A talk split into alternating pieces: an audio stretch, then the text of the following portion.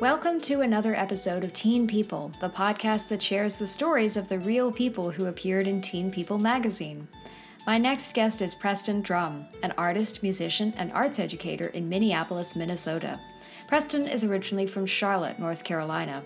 When he was 15, Preston appeared in Teen People in a fashion spread featuring street style from Charlotte alongside other young folks who were dressed in 90s staples like black nail polish, toe rings, camisoles, and baggy jeans, young Preston was photographed wearing cat eye frames, a secondhand t shirt, and a collection of beaded necklaces. Now a dad and husband, Preston spoke with me about the 20 years since he appeared in Teen People. He told me about his involvement with Carry On Homes, an artist collective that creates spaces for immigrants and marginalized communities to feel a sense of belonging and empowerment. We also chat about the joys of home ownership, life in the suburbs, and aging parents. We're not old, I promise. These are just some of the things we talked about. We're not old. So, how are things with you? Things are fine. Um, we have another hot, sunny Saturday here. Oh, do you know where I am? I'm in Kingston, Ontario. It's where I grew up and where I'm living now, where I've managed to find a job and I was able to buy a house. So that's that's a score. Yeah, I was I was reading uh, or actually listening to the first episode of the podcast, mm-hmm. and you kind of talk about that story about how you you purchased a house. So you moved there because you got the job there. I moved back after university. I was looking for jobs and I didn't think I was going to find a librarian job here in Kingston. It's a pretty small, A, it's a small profession, small mm-hmm. field. And B, there's like one university, there's one public library system.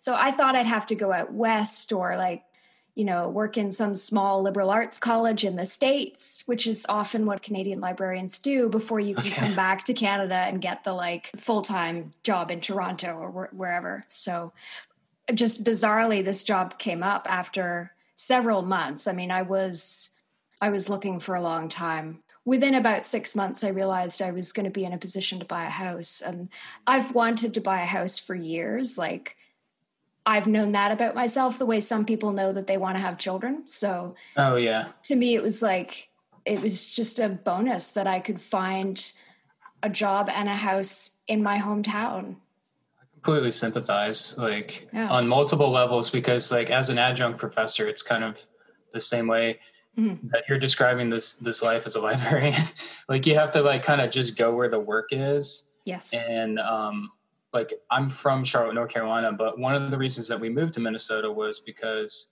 I, it was very unlikely that i would be able to find work in charlotte like as an artist or as as a teacher and then yeah this idea of like buying a house like I mean, as an American, it's like ingrained in you uh, as like a symbol of success.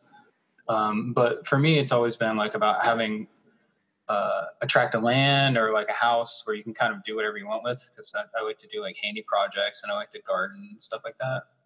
Yeah, I love gardening too. And so for me, being able to actually have a little bit of land is is just like I wouldn't be happy in an apartment because I prefer outdoor plants to house plants because outdoor plants live in an ecosystem.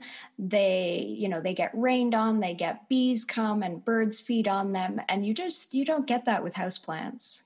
Yeah so i mean you want to get me talking about plants like both of my parents were horticulturists so they both had their own businesses like ran their own businesses and then also worked for other people uh, in the plant world.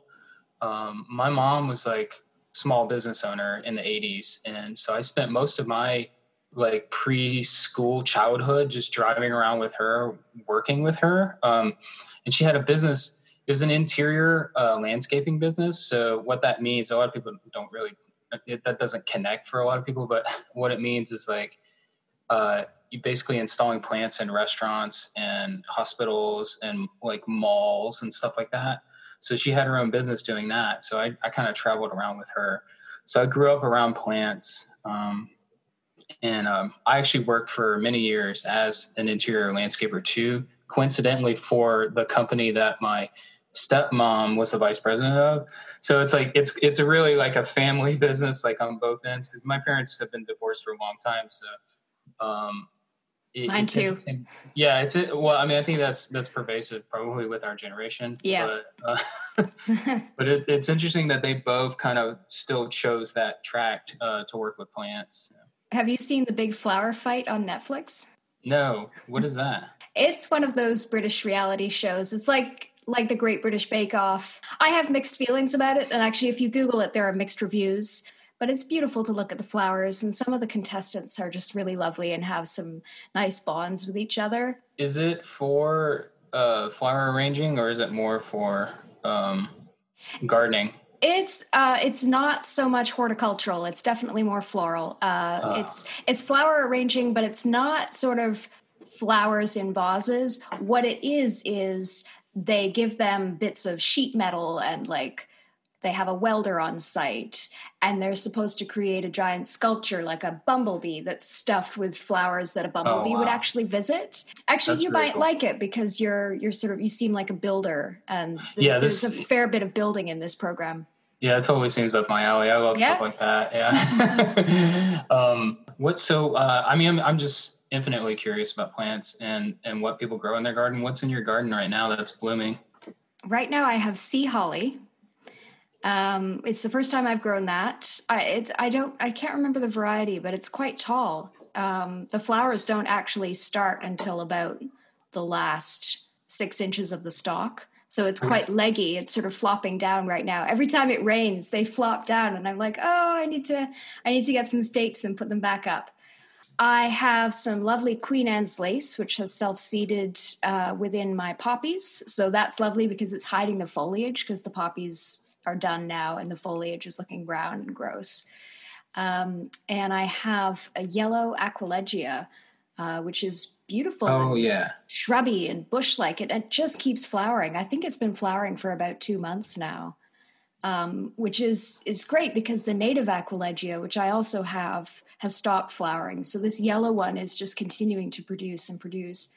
Um, and I have some herbs. I have basil and I have thyme and and oregano, rosemary. I have a squash as well, which is um, called Stella Blue. It's a it's an heirloom variety of squash, and it's the first time I've tried growing squash, and it's it's just taking over, which is yeah, which is lovely. I mean, I'm looking forward. I can see the fruits developing, and so I'm looking forward to the harvest. It's going to be good.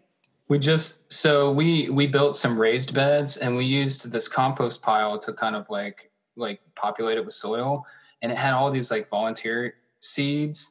Um, yes. And when they started coming up, I was like, "Oh, those look like those might be zucchini," um, but now they're literally just taking over everything, and I think they're actually pumpkins because oh, you know the vines are like twenty feet long, and uh, the fruit it's so immature, it's just like yellow with some green spots, so it's hard to tell what it is right now. But um, yeah, I totally like understand how it. You always think like oh, it's going to be compartmentalized like right here. The squash yeah. is just going to grow right here. Nope, yeah. it, it, like takes over. It gets really, really tall and, and spreads out. Yeah. And the tendrils just wrap around all the neighbor plants as well.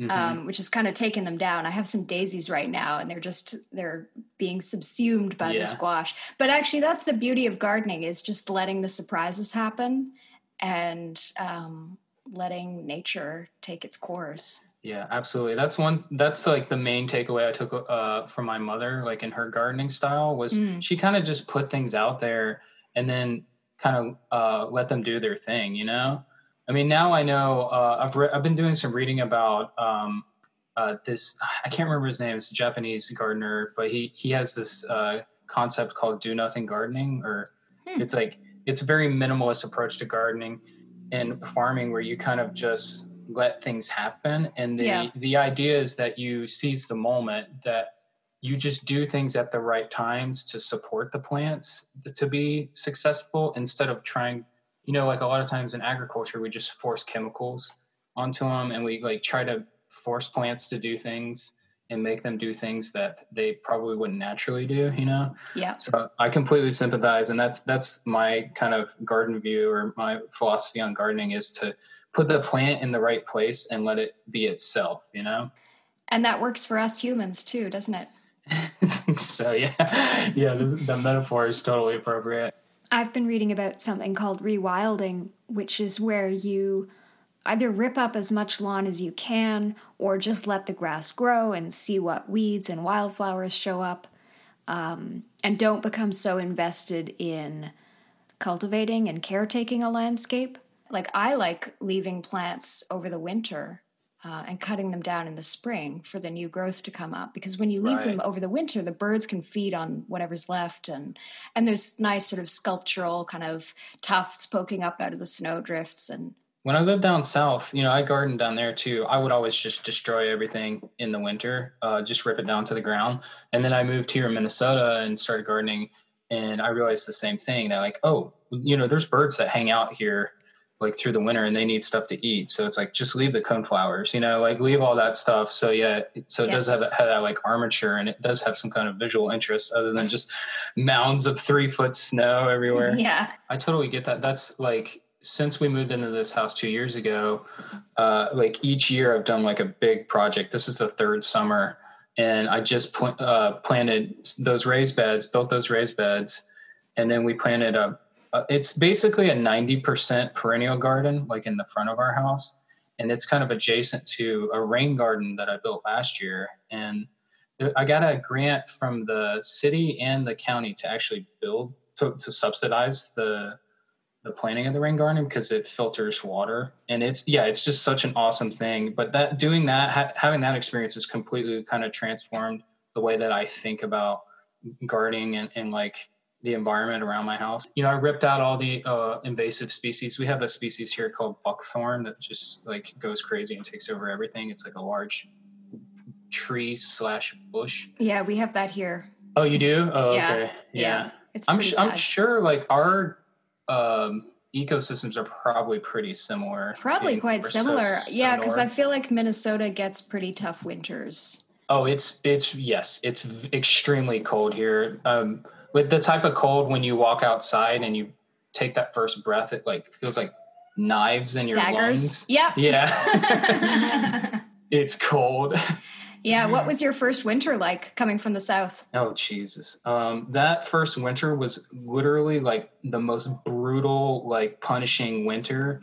Um, there was 30 days in a row that were under zero, yeah. Um, which is for in Fahrenheit, that's 30 degrees below freezing. So I'm, I'm, not sure what that translates to you, what that would necessarily feel like, but that that would be cold. yeah, it was so cold and i had a couple days where i had to like work outside and and you know when it's like negative 20 with a wind chill of negative 40 and i mm. asked my father-in-law you know like how do i like am i gonna die? And he's like oh you'll be fine. Like just just cover your face like but like don't hang out outside for like more than five minutes because you could get frostbite. Yeah like, oh, okay. You were like am i gonna die? I love that. Oh yeah absolutely. I mean literally on the drive up here from North Carolina, I mean, that was an interesting journey in itself because my wife actually moved up here a month before I did, and I stayed home to kind of fix up our house for some people that were going to rent it out. So it was like living on my my mother's living room floor with my dog for like a month, and just like eating like hummus and and like beans out of a can, you know, just like just living just a ridiculous lifestyle. And the day that I was going to venture out to drive to Minnesota, my car broke down about 100 miles away from my home. So I had to reset the, the journey. I had to get towed back to my house and get the car fixed. It's an interesting story because that night there was a music festival that was going on in the neighborhood. I was really sad that I couldn't go to the music festival because like a bunch of my friends' bands were playing in it and stuff. And so it was like this weird kind of serendipity thing where because the car broke down, I was able to go to the music festival and I got to connect with and see a lot of people that I was really close friends with. And we got to say our goodbyes. And I actually reconnected with um, a really like a much older friend uh, who I hadn't seen in like seven years. And we spent the whole night together kind of catching up and and then also, you know, saying goodbye and, and kind of mending some a relationship like trauma that we had before. So it ended up being a really cool experience. but but when I finally got to Minnesota, that's the day that it decided to like start snowing uh like 15 inches or something like that. So to go from like no snow, like very mild winters to literally drive into Minnesota and just be dumped on with 15 inches of snow, it was like s- such an intense experience. Sounds like it. Yeah. Well, I'm sure you're you're probably halfway to becoming an honorary Canadian. So I haven't been to Canada yet, but we did get in uh, the U.S. We have these things called enhanced driver's license, which Mhm. is it's kind of like a de facto passport. yeah, we have So that that- too. Yeah, so we can go across the border and go to Canada like pretty easily. But Yeah, definitely come to Canada. I know you have a small child, so that's going to be tough. And plus, all the stuff is happening. well, But, uh, yeah, c- like you can't even come now if you wanted to. yeah, we we well, yeah. Ironically, we were planning on coming this summer. We wanted to go to Canada, um, really, like really badly. Yeah. Like a lot of Americans do. She Well, said smugly. yeah. Right. With Um, with, with Trump in office. with yeah. with everything right it's Yeah. just i've a lot of us are feeling really sorry like we we we're concerned by what we're seeing because it didn't have to go this way I mean, this story is complicated for me because I'm from the south, and then I also migrated to to the north of the country. So, I mean, if you think about like the Civil War, it really was not that long ago, and many of those wounds are still really fresh for a lot of people. And we're having this like. It's a conversation that should have been had, you know, decades ago, but um, the you know taking down of the confederate uh, statues and stuff like that like that's stuff that like when i was growing up i was looking at and i was like wait why you know why is this here like i was i grew up in like a really poor neighborhood and i was a part of a programming a program that the county did called uh, busing where they would take kids from poor neighborhoods and bus them out to the suburbs to like more affluent neighborhoods. And i mean the real ploy of this program was to integrate um, because you know usually like the black people would be in like the poor neighborhoods you know and white people would be in the rich neighborhoods. That's just like that's that was the way that it was laid out um, by design and so i lived in like a predominantly black neighborhood so i was i was bussed out um, to the suburbs It was just like an interesting experience for me I kind of lost my train of thought. Well, so i i Yeah. had never heard of busing until kamala harris brought it up during Yeah. that debate that was Uh-huh. the first time i as a canadian had heard of that and so it's interesting that that that that you experienced that firsthand Yeah, and, and yeah, uh, Kamala Harris kind of talks about it as like I think she, she may have even been a product of, of the program, and that like for the most part, like black kids that were bussed out to schools with better resources got better education. You know, like like busing it worked, um, and then they when I was graduating high school, they stopped doing the program. I was actually able to get into an arts.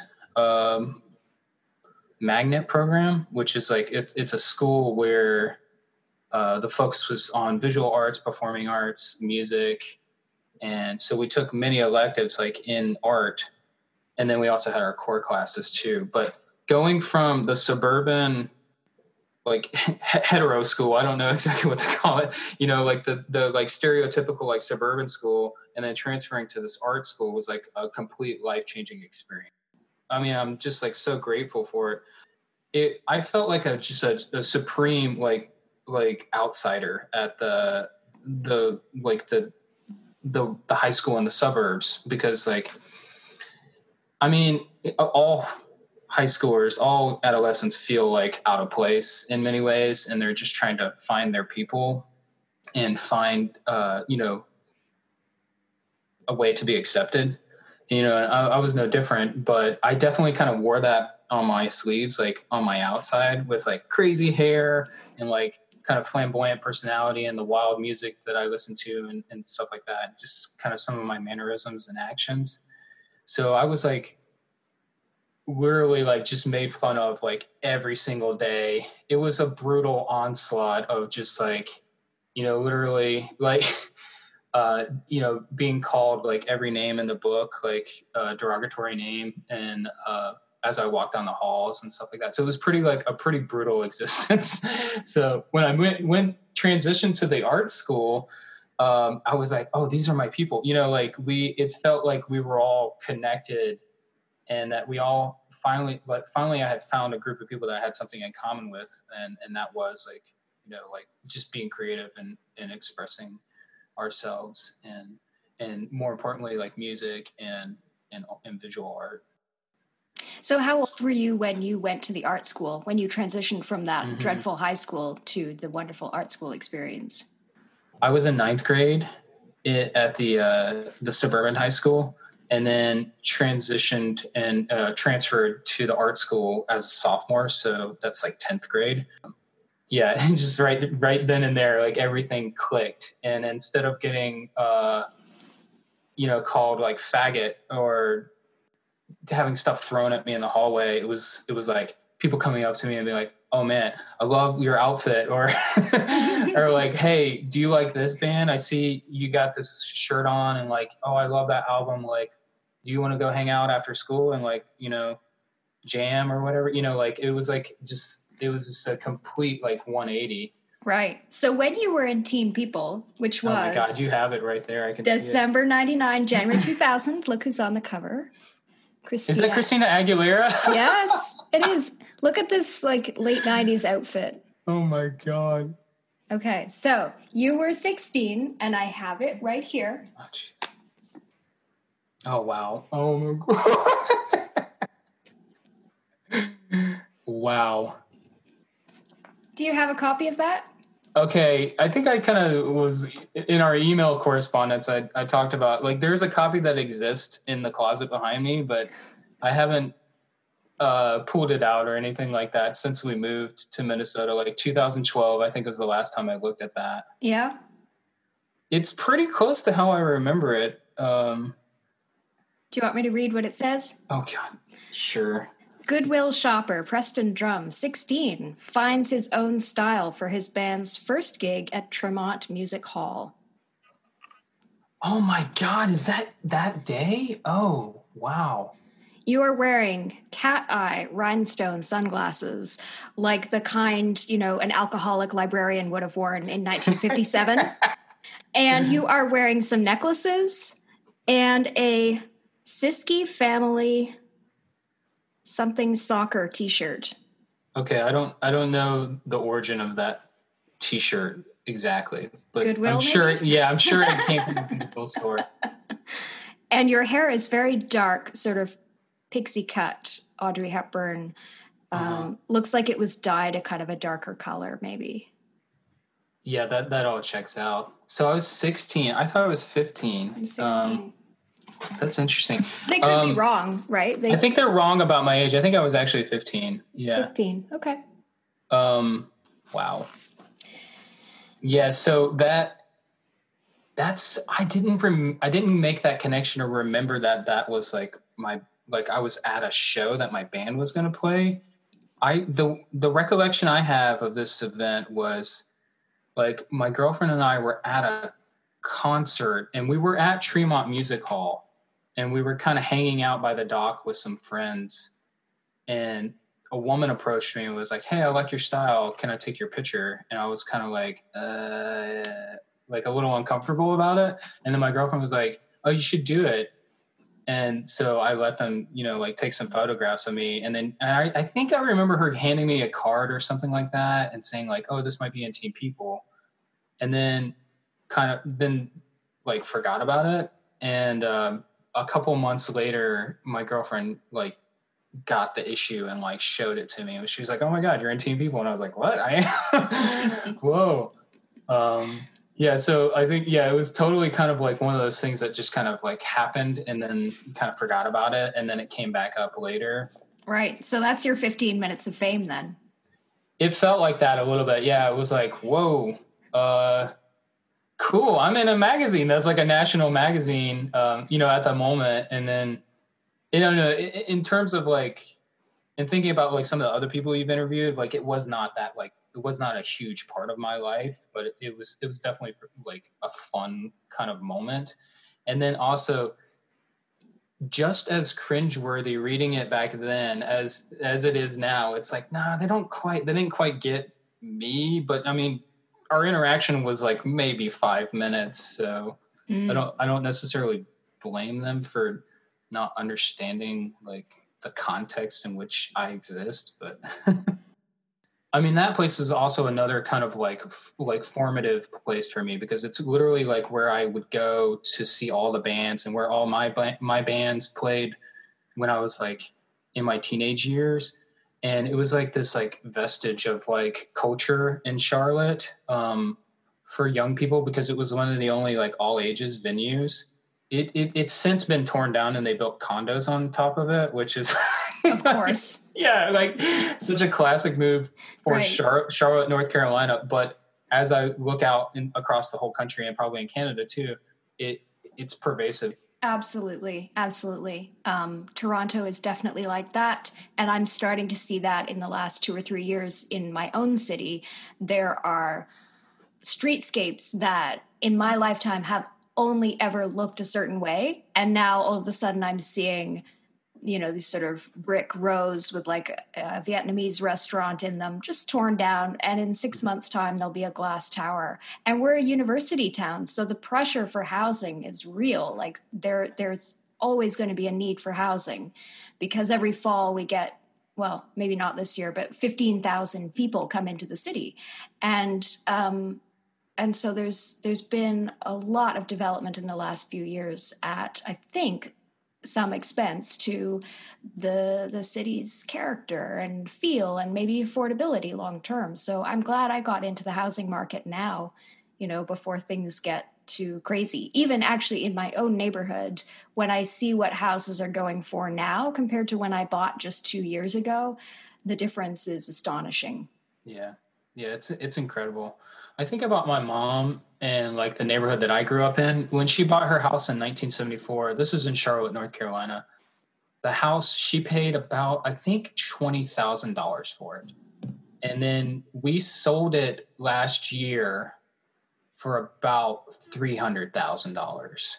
So it was like this huge, like astronomical growth, and it was like I mean that that neighborhood has been gentrified to the absolute max. Um, my mom's house was not it was basically falling apart. We couldn't get insurance on it and stuff like that um, and that's one of the reasons like we had to sell it compounded with the fact that she has alzheimer's uh, oh, dementia. oh, sorry. yeah so she had to move out and move in with my brother and sister because she, i mean to, to her own credit she came to that realization on her own. She came to my sister and said i think i'm getting really bad um, I think I need to come live with you. And so she did that. She made that transition. And she's now in a, a memory ward. So we're using the money from the house that we sold uh, to pay for her 24 hour care in a memory ward because my sister was watching her for a while and taking care of her, but it was, it was taking a tremendous toll on my sister yeah. as a caretaker.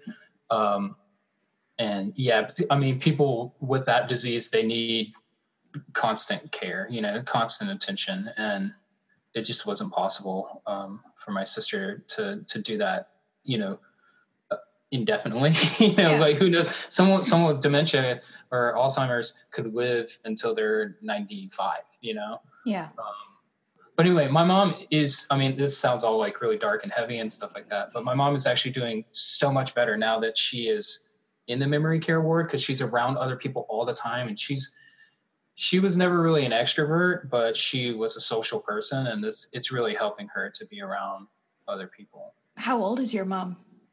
Um, so that's another interesting story. Um, we just figured out that she's actually turning 76 this year, but we thought she was a lot younger.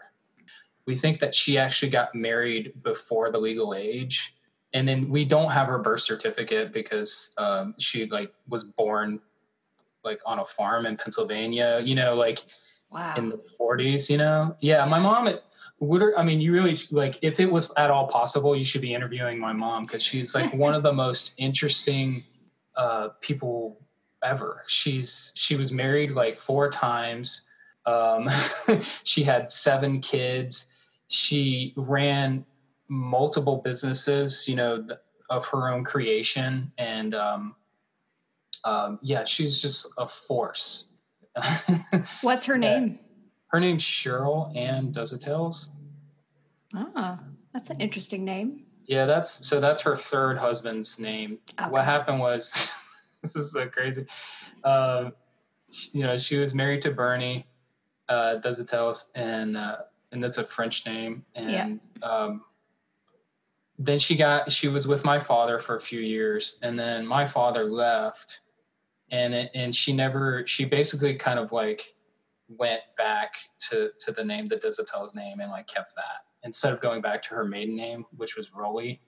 Um, and she used to say, like, when she was in grade school, that all the kids would make fun of her and call her Roly Poly. Oh, so poor thing. That but that's actually a really awesome nickname if your last name is Roly.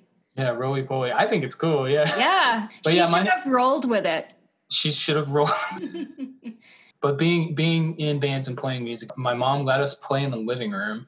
Everyone would just come back to my house and like jam and play music and stuff like that. It sounds like in many ways you had a really good family life. Yeah, I mean, it was uh, it was not the heteronormative like upbringing uh, because I mean I was raised by a single mom who like worked like 20 hours a day. Um, so my, my, mom wasn't around a lot. Mm-hmm. Um, and but she gave my, you a lot. It sounds like she yeah, gave you freedom. She gave you comfort and safety and a place to be. Yeah, and love. Yeah. Yeah. Absolutely. That's great. Yeah. She always said that. Um, I mean, it sounds kind of corny now to say it, but like you can you can be you can do whatever you want to do and be whoever you, you want to be. like this like she she instilled like a sense of optimism that I still I still kind of hold on to the, now like as I'm older. And you are a parent yourself, eh? Yes, yeah. I have a son. Uh, his name's Elvis, and uh, he's about to turn two years old.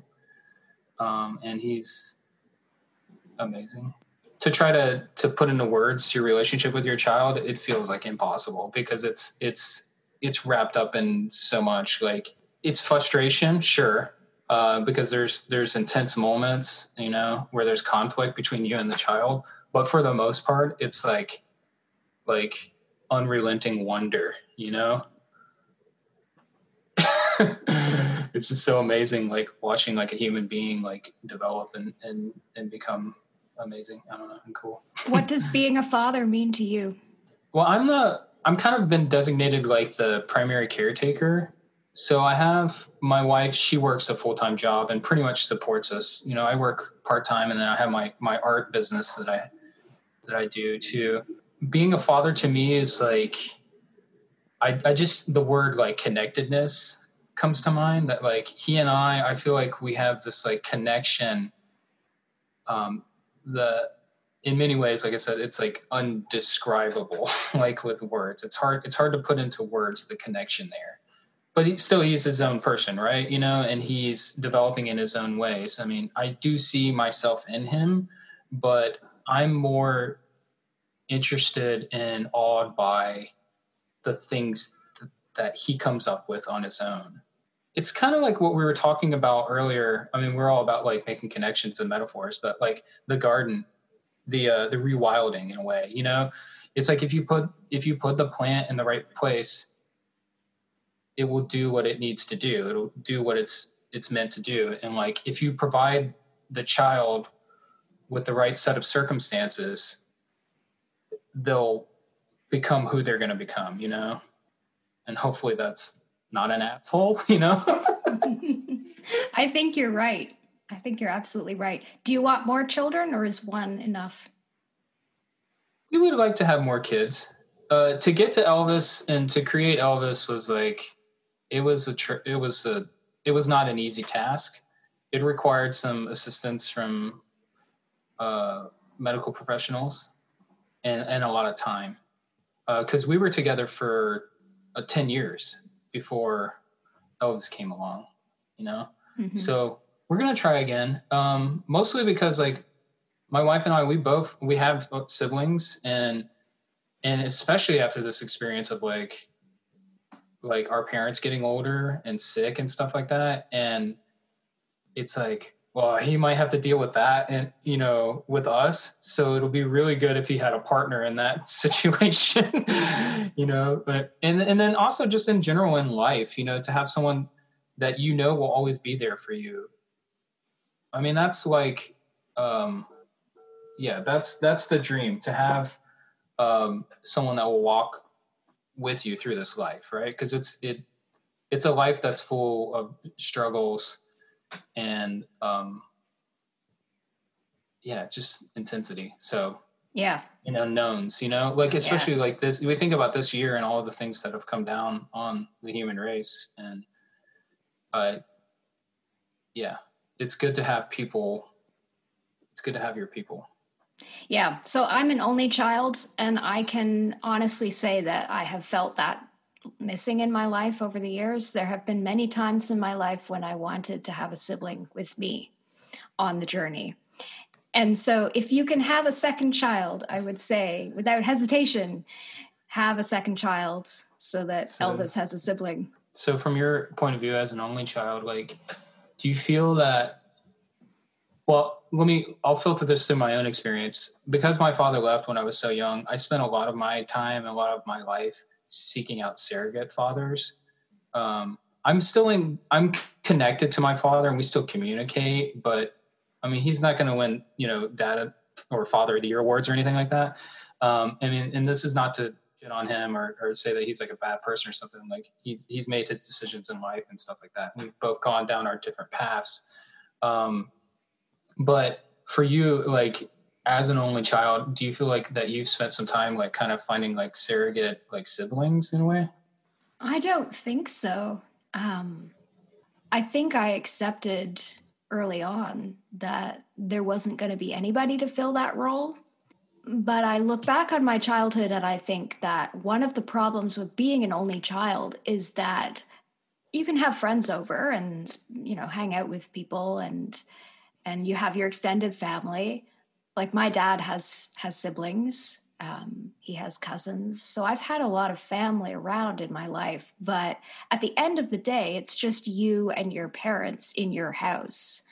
And then after my dad left it was just me and my mom in our house. And so it like it I, I look back on a lot of times in my childhood and even in my adult life and i think what a, a gift it would have been to to have somebody that grew up with me that i grew up with to uh, to share good times and hard feelings with because there have been good times and there have been hard feelings and I will tell you that my father is not going to win Father of the Year anytime soon either.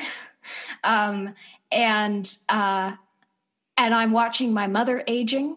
Um, she just turned seventy, and and she's had cancer in the last few years, and and uh, and I'm aware of of her and and her partner. They are going to need support, and I'm going to have to be the one to provide that someday. yeah i'm sorry that she has cancer i'm sorry to hear that Thank you. She's okay. She um she has a kind of cancer that's really easily treated in the first few years and, and she was diagnosed a few years ago now. It tends to come back between 5 and 10 years, so now she's in a sort of watching and waiting and she gets her blood work done and I mean these are the things that you don't really think about when you're in your 20s, but when you get to your 30s and beyond it's like, "Oh, okay, yeah.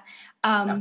we are all mortal and and and time time passes a lot faster than than it feels like when we're really young Oh yeah, absolutely. I know. Oh, yeah, totally.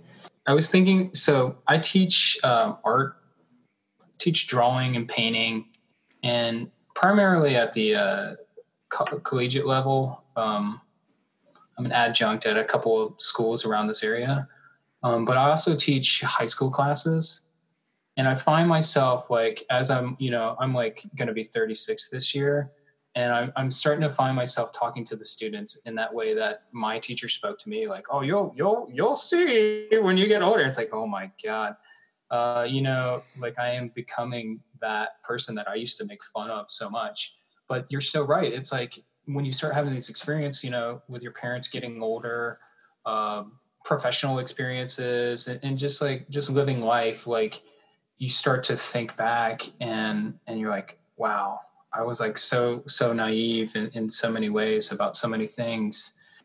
And I, I keep thinking about like the generation that's coming up now like especially like with covid like are they they probably will have be a little bit more aware about their mortality and and and their effect on the world. I mean so much is like yeah i don't know it's difficult to know what the next generation is capable of, but I do think that we're seeing a generation that is much more aware of the interconnectedness.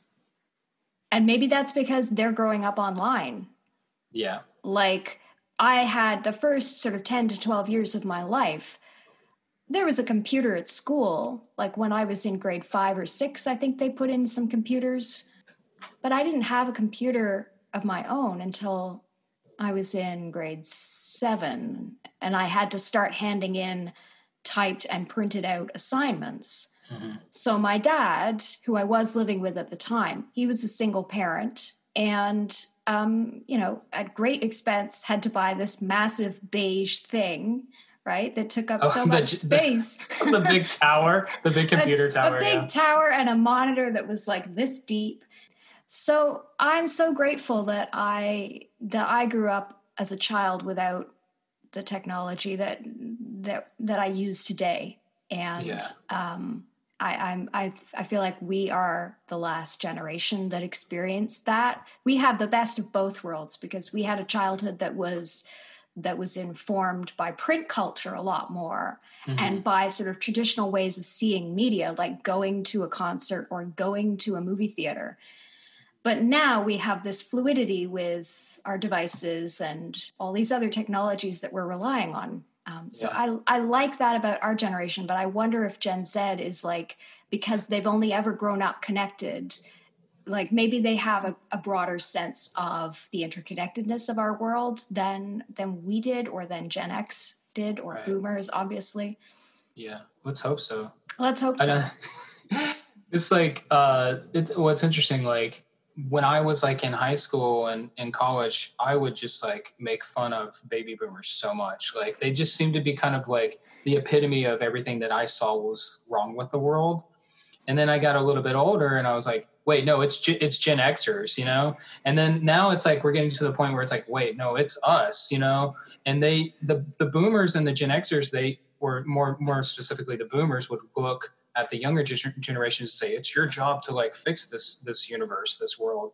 And it's like whoa dude like so you got you had all the fun fucking things up and then now it's like our turn to like turn everything right? It's like no we're, we need to all be in this together. Just because you're 70 and you're on the way out like doesn't mean that you're absolved of your sins you know? You need to confront this stuff and and and deal with it in the same manner that we are so that's why I love Bernie Sanders because he's in his 70s and he's still out there fighting.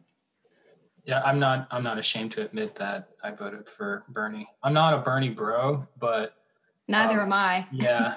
but, yeah, out but, of all the options, that's that's the one that seemed to make the most sense to me. Like it was clear at a certain point in the summer of 2016, I felt like Hillary was not going to win and so when Donald Trump did win, it was it was shocking but not surprising.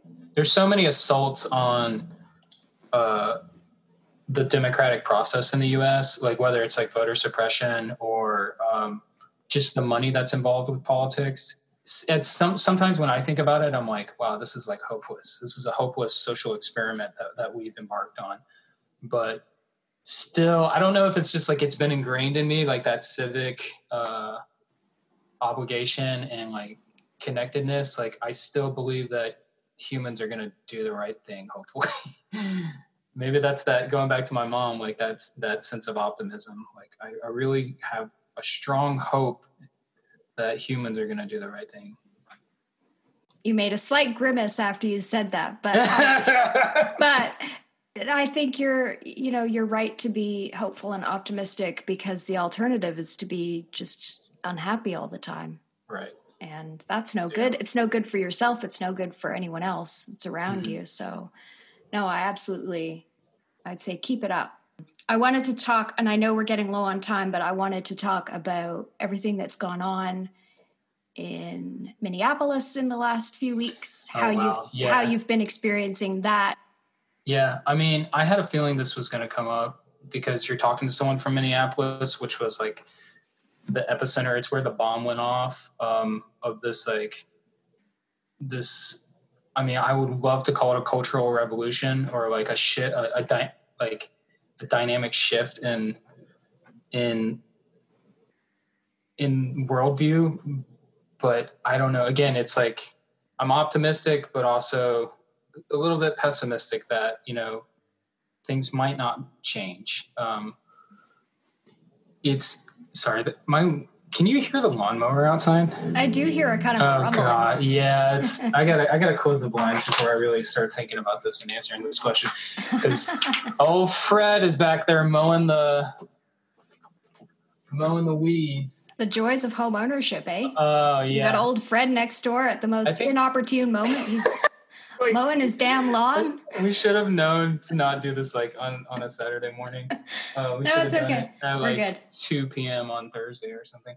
Um, it's so I've been thinking about this a lot, um, and and a lot of people in in the U.S. and around the world who like identify who are white.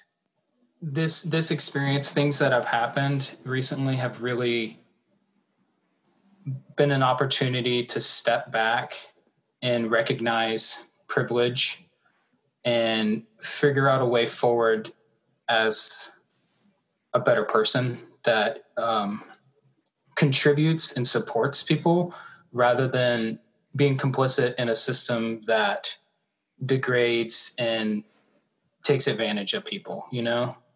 And I'm speaking specifically about immigrants and the bi- BIPOC community, you know? I mean, we kind of referenced this a little bit before, like being a white guy from the South. Like, I've spent all of my life trying to reckon with the past because I don't, I don't see the world the way that uh, my ancestors did, you know? But I am still a product. Even though I grew up poor, I still have privilege as, as a white man. And I'm still benefiting from the product of institutional racism. But I mean, the takeaway wa- was at the at you know that it was shocking but not a surprise was like, oh, people are just as white people are just as racist in the North as they are in the South. But in the South, it's much more overt. You know, we but we there are people that you know wave the Confederate flag and, and stuff like that. And then up here, it's like it's more of like you know I'll just call the cops they have they have this thing here it's called like minnesota nice. And down south we have a thing called bless your heart you know and it's basically like you're really nice on the surface but it's really it, that's a very hard surface to break through and get to the core of people and be accepted. And you know like even as like a white guy i found it really hard to break into the culture here. So i would say that like that in some regard is my connection to the work that I've been doing with with immigration. But what is more important is my connection to individuals and people. And the people that I've been working with with Carry On Homes, the artist group, I knew them as artists and we connected as artists um, before we set out on this this journey to kind of explore immigration and issues around immigration. I mean, we joke. There's an internal joke in our group that I'm the token white guy, and it puts me it puts me in like a hilarious place sometimes, but also, I mean, it's an uncomfortable place. But that's what needs to happen to more white people is they need to confront that and they need to be put in uncomfortable positions and and, and rec- deal deal with that and reckon with it and make peace with it. I don't know. It's been a transformative experience working with them, um, artistically, emotionally, intellectually, um, and, and nothing but like really positive things have come from that. And I, I like we do wrestle with this question a lot. We're about to do an artist talk at the Minneapolis Institute of Art um, in a couple weeks, and we've been having these like like a series of conversations, really deep, serious conversations about what we want to talk about and and the issues that we want to cover in the artist talk and i'm still wrestling. I, I wrestle with my position in the group constantly um, because i don't i don't want to take space away from other people that deserve it you know? So in many ways like in the group i end up kind of being the builder. I kind of just like build things for, for people and support people. And, and a lot of our artworks operate on that level in that they are uh, structures yes like physical structures but they're also forums or platforms for other people. So the first piece that we built together was a house shape made out of suitcases. And on the front of that was a stage where we invited uh, uh, immigrants and, and people of color uh, to come and like do performances for this art festival. And then that's that's kind of been like every project that we do that needs there needs to be some kind of community component. I was also just wondering you know what was it like to live somewhere that uh, on television looked like a war zone? And it looked like a place where civil liberties were being suppressed. Um, since i've been living here like you know multiple black men have been killed by police it was a really surreal experience to like put my son down to sleep for the night peacefully with the you know lullabies playing and then go in the other room with my wife and just like chew our fucking fingernails off like watching uh facebook live videos like like what's gonna happen you know? And for me like the absolute like horror of it all was the way that the police responded to it. I don't know this again my i just might be like naively optimistic. I think if the police came out of that police department the day after George Floyd was murdered uh, without their riot gear on and just came out with their hands up saying, let's talk, let's have a conversation, that this situation would have turned out a lot different. Instead, what they did is they built barricades, stood on top of them, and just sprayed indiscriminately out into the crowd with with uh, pepper spray. They if you treat someone as an enemy, they're going to become an enemy, you know? And so, I mean, we have a real police problem. It was interesting at the beginning of our conversation, you talked about the Civil War and how it's not that long ago, because in Canada, we have had residential schools, which is where Indigenous children were taken from their communities and housed in boarding schools. The last residential school closed in 1996. Wow, that's not that long ago. No. And I yeah. didn't know when I was a child going to school that there were indigenous people who were so being you, schooled in that manner. Right. You and I were like in third or fourth grade or something, right? I was 10 in 96. I can't remember what oh, that works okay. out to in, yeah, in, yeah. in grades, but right. yeah. Uh, so I'm a little bit older than you. Yeah. But that's, that's, that's not that long ago, right? It's not that long ago. Devastatingly not that long ago. We have a long way to go in Canada because today's Indigenous children are descended from people who were abused at the hands of the state. And that's why we see these ripple effects of trauma that live themselves out um, today. People think of Canada as being very progressive and, you know, accepting and tolerant. And that might be true on a surface level. As you say, Minnesota nice yeah. Yeah, yeah, that's like the catchphrase. Yeah. yeah. It's I see the that connection between Minnesota and Canada. Um cuz like Minnesota is like predominantly viewed as like a progressive state, a democratic state, you know, um that supports labor and supports you know progressive causes and environment and art i mean the support of art is literally written into the, the state constitution um, through uh, uh, the acts. And the way that they were able to do that was to connect with the hunters. So the artists got together with the hunters and created this uh, the legacy act i think is what it's called that so that money you basically the state has to give money to arts programming. Then you yeah, yeah you start to think about like oh yeah we should definitely defund the police. We should take that money and we should give it to the indigenous population and we should give it to underserved communities and we should give it to education because that's the only way we're going to like kind of like turn the system around of like oppression is is to support those people and empower them yeah I realize we're getting low on time. Um, I have two quick questions for you. Yeah, I would say this has been such like uh, an awesome conversation. I got to be honest with you, I was really nervous going into this. My, I was like kind of pacing around the house. My wife was like, "What's going on?" I was like, "I don't know." Like I've been interviewed before for like art stuff, and I've done artist talks, and you know, you know, I'm a teacher. I speak in front of people, but it's never really been like a situation like this. I think it was. I was thinking about it as I was like literally walking into this room. I think it's because you're coming at it from my past like from a point of view or position or a point of view of myself that I'm a little bit of embarrassed about, you know, like eh, not not like ashamed. It's just like, oh, it's like, oh God, I was just kind of goofy back then, you know. So what would you tell your goofy 15 year old self today? Wow. That's a really good question. I like initially right off the bat, I would say calm down calm down and slow down and and secondly like shut up and listen more. Because i was kind of flamboyant and like just really out like loud and i don't know. I'm sure maybe if i met my 15 year old self i might be even like a little annoyed with but but still like endeared by like because i think in in the core there's there's an endearing quality because it i mean it yeah it comes from wanting to do good you know to be a good person and and like put love and music and art out into the world. But it's like well calm down. Maybe think about the, what you're doing before you actually do it.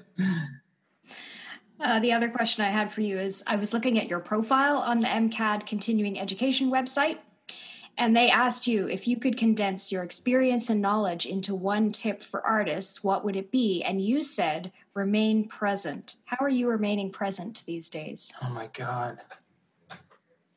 Wow, that's right. I remember them asking that question. How how am I remaining present? Well, I mean, my son forces me to do that every day because I have to like really engage with him. The moments that I have to like go and get on a Zoom call or like really hunker down and like work on some lesson plans and then i have to put them in front of the tv i don't feel good about those moments you know? Like i walk away from that feeling really guilty like oh i haven't given him my all i haven't been completely present with him. I mean in terms of like my art practice um i'm trying to draw every day journal do some like journal drawing every day.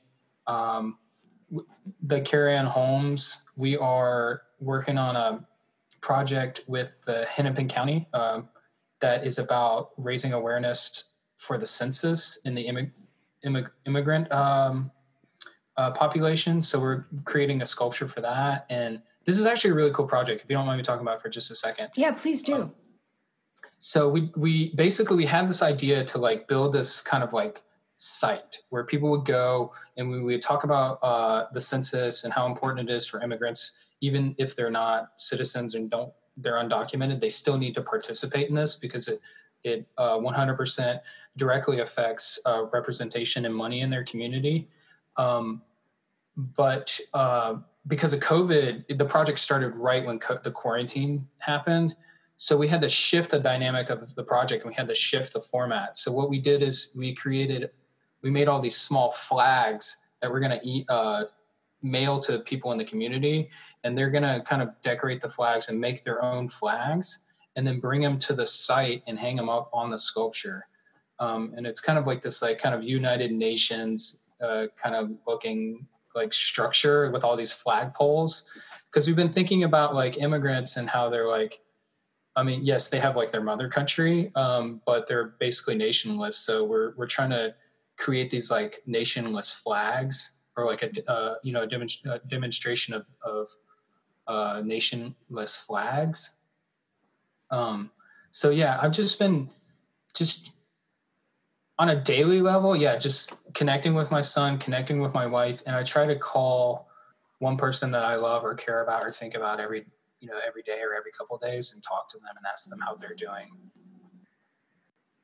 I don't know. Thank you for inviting me to be a part of this project. This is it's been an interesting thought process to kind of go through. Like I said, I was really nervous going into it, and then just talking to you has been really easy and and, and fun. It has, hasn't it? I have felt exactly the same. Really easy. And, mm-hmm. um, you know, I will say, like, the first interview I did with someone, I was anxious.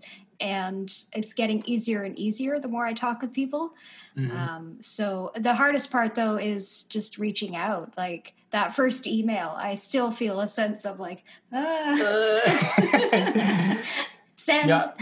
I listened to the three that you have posted, and uh, I was really intimidated by the first the first lady. Oh, I can't remember her name. She Karen Levis. Yeah, she's like in New York, and she's like the head of the MFA department or something like that for like children's. She yeah. is the coordinator, I think, for children's and YA literature in the MFA program. Yeah, I was like, whoa! I was like, this person's out there like really doing stuff, you know. And then listening to Mrs. Uh, Miss Jones, her interview was awesome. She's like such a charismatic person. Like I immediately started following her on Instagram, and I was like, I love like I love this lady. Like she is awesome. Isn't she fabulous? Mm-hmm. Yeah. Well, good luck with the project. I mean, I think Thank it's you. such an awesome idea to kind of you know look back uh, to take people from the past and kind of follow them, you know, in, in the present. It's so cool. Thank you.